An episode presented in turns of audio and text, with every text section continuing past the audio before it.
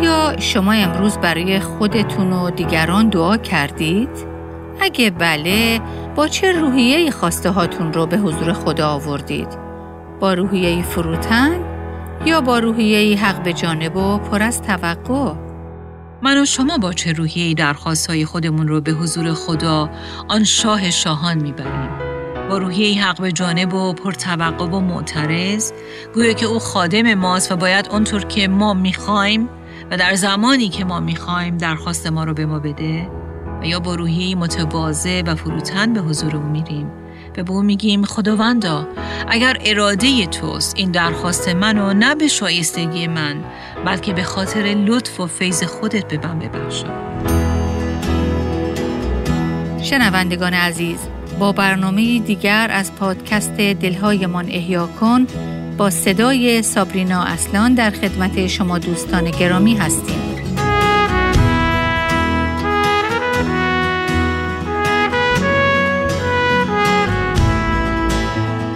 کلام خدا در کتاب فیلیپیان به ما میآموزه تا برای هیچ چیز نگران نباشیم بلکه همیشه در هر مورد با دعا و شکرگزاری تقاضاهای خودمون رو در پیشگاه خدا به او ابراز کنیم. ولی آیا می دونستید که کتاب استر در این زمینه یعنی دعا کردن برای خودمون و دیگران درس های آموزنده ای داره که به ما بیاموزه؟ از شما دعوت می کنیم که به دنباله سری برنامه های استر زن خدا در وقت خدا توجه کنید تا بیشتر در این باره بشنویم. امروز در ادامه مطالعه کتاب استر به فصل هشتم می رسیم. اگر به خاطر داشته باشید ما در فصل قبلی یعنی فصل هفتم دیدیم که حکم کشتار دست جمعی یهودیان توسط هامان صادر میشه و در این بین استر ملکه مهمونی ترتیب میده تا درخواست خودش رو در رابطه با نجات قومش با پادشاه در میان بذاره که بعد از مهمانی اول تصمیم می‌گیره که از هامان و پادشاه بخواد که روز بعد هم در مهمانی دومی که او اونها رو با اون دعوت می‌کنه حاضر بشن. اگه یادتون باشه در فاصله زمانی بین این دو مهمانی در یک شب اتفاقات عجیبی میافته. در همون شب پادشاه دچار بیخوابی میشه و بنابراین تصمیم می‌گیره از خادمانش بخواد تا قسمتی از کتاب وقایع تاریخی امپراتوری فارس رو برای او بخونن. و از قضا اونها در تدارک الهی قسمتی رو باز می‌کنن که درباره مردخای و خدمت ارزنده او نوشته شده بود. خدمت ارزنده که او پنج سال پیش فداکارانه برای پادشاه انجام داده بود. که حالا بعد از پنج سال پادشاه تازه متوجه میشه که مردخای برای این کار اصلا مورد تقدیر قرار نگرفته. از طرف دیگه در همون شب هامان در حالی که نسبت به مردخای از خشم و انتقام پر بود، با توصیه و تشویق دوستان و زنش چوبه داری بسیار بزرگ برای مردخای می‌سازه. و حالا روز بعد پادشاه و هامان بدون اینکه خبر داشته باشند که شب گذشته برای هر کدوم از اونها چه اتفاقی افتاده یکیشون یعنی پادشاه به دنبال اینه که به مردخای پاداش بده و دیگری یعنی هامان به دنبال اینه که مردخای رو دار بزنه. عجب اتفاقات عجیبی. این چطور ممکن بود که این اتفاقات همگی در یک شب و اون هم درست در شب قبل از مهمانی دوم استر اتفاق بیفته. مهمانی دومی که استر بالاخره در اون درخواست خودش رو با پادشاه در میون می‌ذاره و توطعه شوم هامان فاش میشه. که اگه یادتون باشه پادشاه بلافاصله حکم قتل هامان رو صادر می‌کنه و دستور میده که او رو بر همون چوبه داری که برای مردخای ساخته بود آویزان کنن که این اتفاق برای هامان میفته و او مجازات میشه. ولی مشکلی که در این بین باقی مونده بود این بود که حکم قتل یهودیان که پادشاه اون رو مهر کرده بود قابل فسخ نبود. چون اگر پادشاهان فارس حکمی رو صادر می کردن، هیچ کس حتی خودشون هم حق باطل کردن اون رو نداشتن. این چند ماه دیگه به همه اهالی مملکت فارس این اجازه داده شده بود که همه یهودیان رو نابود کنند. حالا در این بین وقتی به های هشت و نه می رسیم، دوباره به کنترل و حاکمیت مطلق خدا بر همه اتفاقات و تدارک الهی او بر می خوریم. فصل هشت کتاب استر با عبارت در آن روز آغاز میشه. این همون روزی بود که هامان به دار آویخته شد. همون داری که او خودش برای مردخای ساخته بود. بله درست بر همون دار خود هامان آویخته شد. در آیات یک و دو از فصل هشتم کتاب استر می‌خونیم در آن روز خشایارشای پادشاه خانه هامان دشمن یهودیان را به شهبانو استر بخشید و مردخای به پیشگاه پادشاه راه یافت. زیرا استر پادشاه را از نسبتی که با مردخای داشت آگاه کرده بود. یعنی به او گفته بود که مردخای پدر خانده و پسر اموی اوست. پادشاه انگشتری خود را که از هامان باز پس گرفته بود به در آورد و آن را به مردخای داد و استر مردخای را بر خانه هامان گماشت. چه تغییر عجیب و غریبی! تغییری به اندازه 180 درجه. تغییری که حتی در خواب هم اون رو نمی‌شد تصور کرد. اون شرایط بقرنج و تاریکی که هیچ روزنه امیدی برای اون وجود نداشت ولی حالا با مداخله الهی چقدر عوض شده بود. خدا داشت نقشه و مقاصد خودش رو به پیش می برد و هیچ چیز نمی‌تونست در مقابل او صد ایجاد کنه. اون مردخایی که مورد تحقیر واقع شده بود اون مردخایی که شخصی منفور و در واقع دشمن حساب می شد و براش چوبه دار ساخته شده بود در یک چشم به هم زدن به مقامی والا و پرنفوذ در دربار نائل شد. او به جای هامان به مقام نخست وزیری نصب شد. نخست وزیر بزرگترین امپراتوری اون زمان، امپراتوری گسترده با جمعیتی بالغ بر 100 میلیون نفر. اگه یادتون باشه چند فصل عقبتر یعنی در فصل چهارم کتاب استر مردخای حتی حق نداشت که به دروازه پادشاه وارد بشه ولی حالا در داخل صحن پادشاه در کنار پادشاهه هامان موقعی که زنده بود پادشاه انگشترش رو به او داد و او با اون انگشتر حکم اعدام مردخای رو مهر کرده بود ولی حالا این هامان بود که اعدام شده بود و همون انگشتر یعنی انگشتر پادشاه به دست مردخای داده شده بود. همه چیز کاملا برعکس شده بود.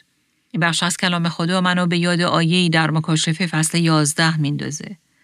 این قسمت از داستان استر در واقع تصویری در عهد عتیق از اونجا که در آینده اتفاق خواهد افتاد و کتاب مکاشفه سراحتا به اون اشاره می‌کنه. ما در مکاشفه فصل 11 آیه 15 می‌خونیم حکومت جهان از آن خداوند ما و مسیح او شده است و او تا به ابد حکم خواهد راند. این اون چیزیه که کلام خدا وعده میده که روزی اتفاق خواهد افتاد و این در حالیه که فصلهای قبلی کتاب مکاشفه به شرایطی بسیار بغرنج و تاریک اشاره می‌کنه. درست مثل شرایط ترسناک و بیرحمانهی که هامان برای قوم خدا ایجاد کرده بود. در کتاب مکاشفه هم ما با فصلهایی برمیخوریم که حکایت از شرایطی بسیار نابسامان و بسیار تاریک می‌کنه و به سیستمی ضد خدا با نام استعاره بابل اشاره می‌کنه که در بعضی جاها اون رو فاحشه بابل مینامه.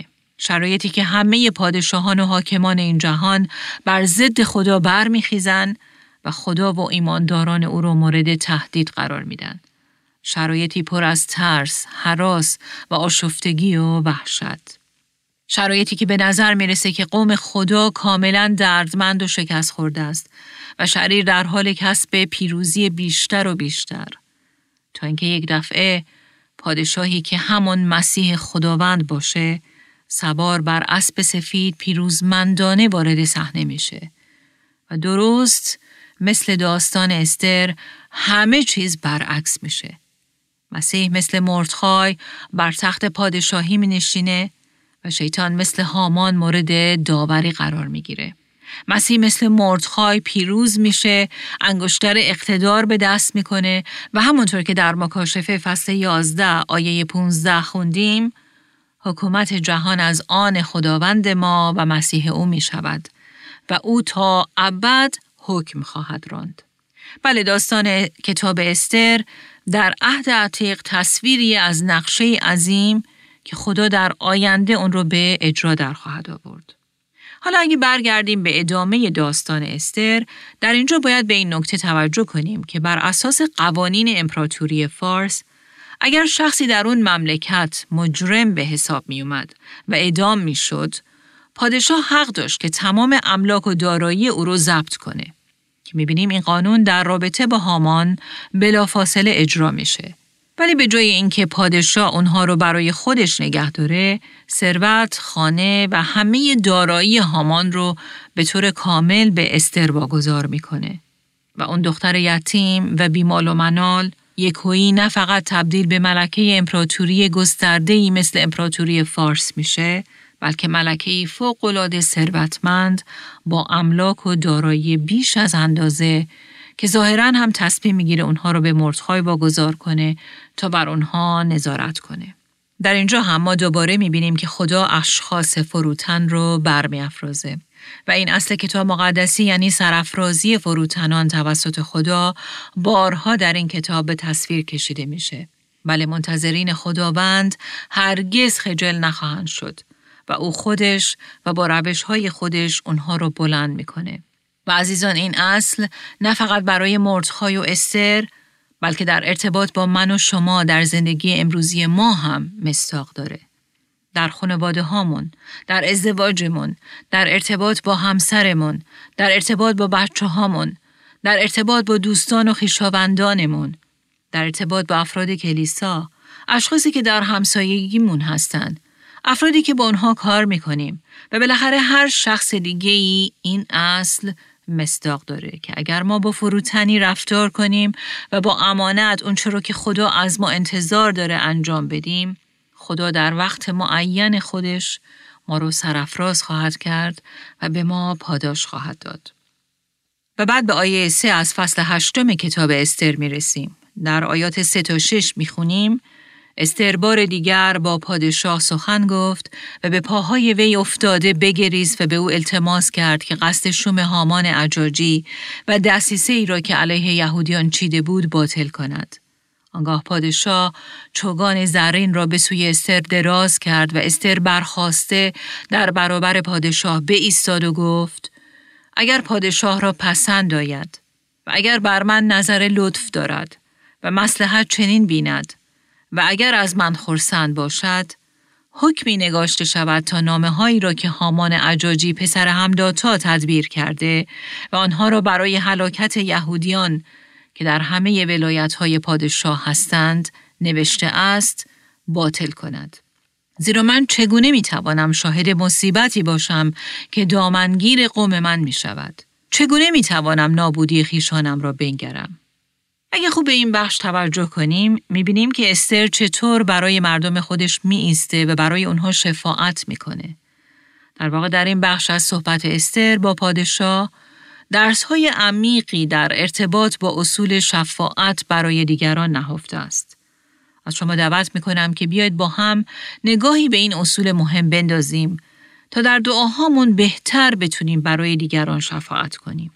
اولین اصل اینه که استر در درخواست خودش از پادشاه روحیه‌ای بسیار مصر داره. اگه به یاد داشته باشید او قبلا درباره درخواستش مبنی بر رهایی یهودیان با پادشاه صحبت کرده بود و توطعه نقشه این کشتار رو فاش کرده بود. ولی دوباره در این باره صحبت می‌کنه. استر می‌دونست که حتی حالا که هامان به دار آویخته شده بود و از صحنه خارج بود ولی مشکل تموم نشده و هنوز حکم صادر شده به قوت خودش باقی بود. استر مأموریت خودش رو نیمه کاره باقی نمی‌ذاره بلکه دوباره پیش پادشاه میره و با روحیه‌ای پر از اصرار و پر از التماس از پادشاه می‌خواد که دستیسه ای رو که هامان بر علیه یهودیان چیده بود رو باطل کنه. پس اولین مورد اینه که او در میانجگری و شفاعت برای قوم خودش روحیه‌ای مصر از خودش نشون میده. دومین مورد اینه که او خیلی صادقانه و با خلوص حرف دلش رو با او در میان می‌ذاره. حتی به زیر پای او میافته، گریه می‌کنه و عبا نداره که از پادشاه برای قوم خودش التماس کنه. او با سادگی و خلوص می‌خواد به پادشاه نشون بده که چقدر این موضوع براش مهم بود. مورد سوم اینه که استر درخواستی منصفانه و برحق از پادشاه می‌کنه. او دوباره از پادشاه می‌خواد که نقشه شوم هامان و در نتیجه حکم کشتار یهودیان رو باطل کنه. ولی اگه به آیه بعدی یعنی آیه چهار مراجعه کنیم متوجه این نکته ای بسیار قابل توجه در این آیه میشیم که خیلی حائز اهمیته. در این آیه می‌خونیم آنگاه پادشاه چوگان زرین را به سوی استر دراز کرد و استر برخواسته در برابر پادشاه به ایستاد. در واقع این بار هم اگر پادشاه چوگان زرین خودش رو به طرف استر دراز نمی کرد، استر قادر نمی بود که درخواست خودش رو مبدی بر رهایی یهودیان دوباره با پادشاه مطرح کنه. بله اگه پادشاه به او اجازه ورود به حضورش رو نمی‌داد، استر اصلا این فرصت رو نمی داشت که برای قوم خودش شفاعت یا میانجگری کنه. و این در رابطه با پادشاه آسمانی ما اون پادشاه پادشاهان یعنی خدا هم صدق می‌کنه. من و شما هیچ وقت نمی‌تونیم در حضور خدا دعا و شفاعت کنیم مگر اون که به ما اجازه داده باشه تا به تخت فیض و رحمت اون نزدیک بشیم. این همون چیزی که در کتاب ابرانیان فصل چهار آیه 16 به اون اشاره شده. این آیه میگه پس آزادانه و ترجمه دیگه کتاب مقدس میگه پس دلیرانه به تخت فیض نزدیک شویم. بله هنگامی که مسیح بر روی صلیب مرد در معبد پرده ای از بالا به پایین پاره شد تا نشون داده بشه که ایمان به مسیح هر گونه دیواری رو بین ما و خدا بر می داره. عزیزان اگه من و شما ایمان داره به مسیح هستیم اجازه ورود به حضور خدا به ما عطا شده تا هرچه که به نام مسیح بطلبیم به ما داده بشه. و بعد مورد چهارمی که درباره روحیه میانجگری استر می‌بینیم اینه که او درخواست خودش رو با روحیه حق به جانب و مطالبه گر و یا معترض به پادشاه نمیگه بلکه با روحیه کاملا فروتن و تسلیم. اگه به لحن او در آیه پنج دقت کنیم کاملا متوجه روحیه فروتن و معدب او خواهیم شد. ما در او اصلا روحیه شاکی و پرتوقع نمی‌بینیم. روحیه اعتراض آمیز و حق به جانب که اومده باشه تا حق خودشو بگیره.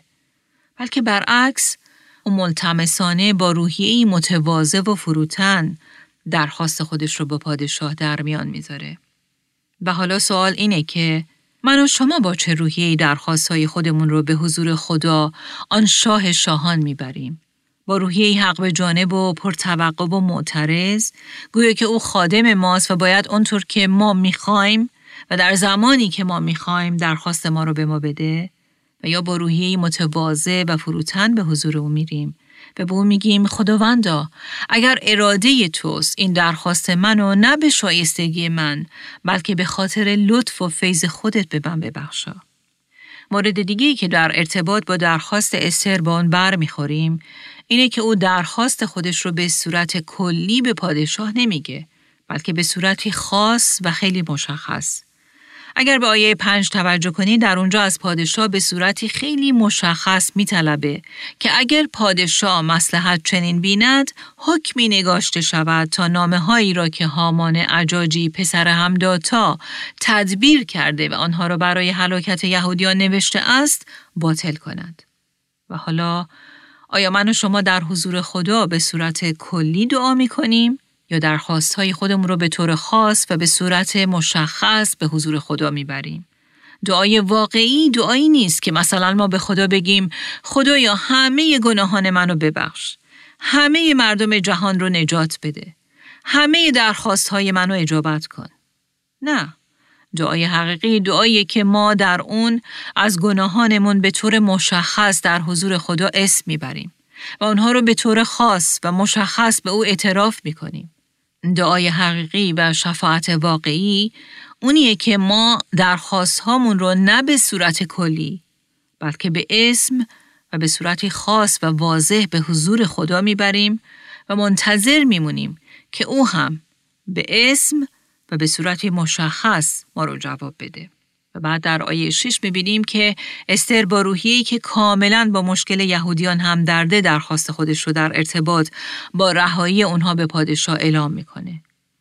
او خودش رو جدا از اونها نمی‌دونه بلکه درد اونها رو درد خودش می‌دونه و بار سنگین و پر از فشاری رو که بر اونهاست بار خودش به حساب میاره. و در آیه 6 میگه من چگونه می‌توانم شاهد مصیبتی باشم که دامنگیر قومم می‌شود؟ چگونه می‌توانم نابودی خیشانم را بنگرم؟ استر زنی نیست که فقط براش بس باشه که خب من و مردخای نجات پیدا کردیم و حالا هم که در قصر وضعیت ما در امن و امانه. نه، او تا وقتی که مطمئن نشده که دیگران هم نجات پیدا کردن آروم نمی‌گیره و به شفاعت و درخواست برای اونها ادامه میده. و چه بسا امروز هم بسیاری از ایمانداران و یا شاید من و شما هم که جزو نجات یافتگان هستیم و مسیح ما رو از حلاکت ابدی نجات داده به نجات خودمون اکتفا می‌کنیم و این برای ما بسه. در حالی که بسیاری از اطرافیان ما بدون اینکه خودشون بدونن بدون نجات در مسیح دارن به سوی حلاکت ابدی میرن و یا حتی ایماندارانی در اطراف ما هستند که از مسیح دور شدن و با زندگی گناه آلود این دنیا سازش کردند نتایج دردآوری در انتظار اونهاست و ما نسبت به اونها و وضعیت روحانی اونها بی تفاوت هستیم. و این در حالیه که کلام خدا از ما دعوت می‌کنه که مثل استر این درد رو درد خودمون هم بدونیم. و نسبت به وضعیت خطرناک اونها بی تفاوت نباشیم و با امانت و پایداری مستمر برای اونها شفاعت کنیم و برای نجات و رهایی اونها از دعا کردن دست نکشیم. چارلز سپرجن نویسنده و واعظ معروف مسیحی در این رابطه میگه آه ای ایمان داره به مسیح نسخه ای را که برایت تجویز می کنم به کار گیر. هنگامی که قلبت سنگینی کند و در غم و پریشان حالی احساس ضعف کنی، غم و قصه های خود را به فراموشی بسپار و سلامتی و سعادت قوم خدا را بجوی. و چون زانوانت را در برابر او خم کنی و به دعا کردن آغاز کنی، خود را به جویبار باریک زندگی خودت محدود مساز، بلکه بس فراتر از آن با اصرار و التماس تمام در هر وقت نهر حیات و کامیابی را برای قوم خدا طلب نما و برای رفاه و آرامی اورشلیم یعنی کلیسای خدا از دعا باز مایست و روز و شب شفاعت کن و چون در دعا برای آنان بیستی اوقات استراحت و رفاهیت برای جان و روح خود تو نیز به وفور فرا خواهد رسید.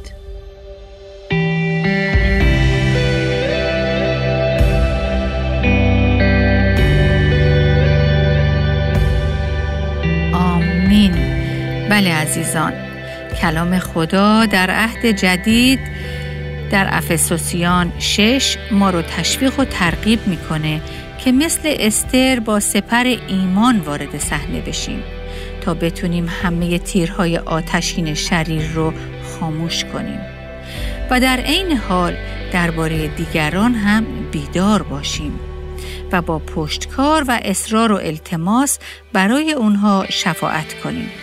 خدا رو شکر برای کتاب استر و درسهای آموزنده و ارزنده که در اون نهفته است. پس از شما دعوت می کنیم تا در برنامه آینده از سری برنامه های استر زن خدا در وقت خدا دوباره با ما همراه بشید. حالا بیایید با هم دعا کنیم. آهی پدر به حضور تو میاییم و قوم تو کلیسا رو به حضورت بر افرازیم. ای عیسی شاه شاهان قوم خودت رو از سازش با این دنیا و گناهان اون رهایی بده. از اسارت های گناه آلود، از رفتن به سوی بتها و خدایان دروغین، از ناپاکی های اخلاقی، از بیبند و باری ها، از زیر پا گذاشتن میارهای کلام تو در هر جنبه از زندگی، از روابط شکسته در خانواده ها، بین زنان و شوهران، بین والدین و فرزندان. بله خداوند بیا و نجات بده. خداوند ما نمی‌خوایم در رفاه قصر خودمون بشینیم و نسبت به شرایط بیرون بی تفاوت و بی باشیم. عطا کن که برای قوم تو با اصرار و التماس دعا کنیم ای خداوند برای دنیای گم شده ای که تو رو نمی‌شناسه و محبت و نجات تو رو هنوز درک نکرده و داره به سوی هلاکت ابدی پیش میره دعا می‌کنیم ای خداوند ای شاه شاهان حکم داوری ابدی اونها رو باطل کن و به خاطر کاری که مسیح بر صلیب انجام داد اونها رو نجات بده. خداوند به ما هم قلبی مثل استر بده.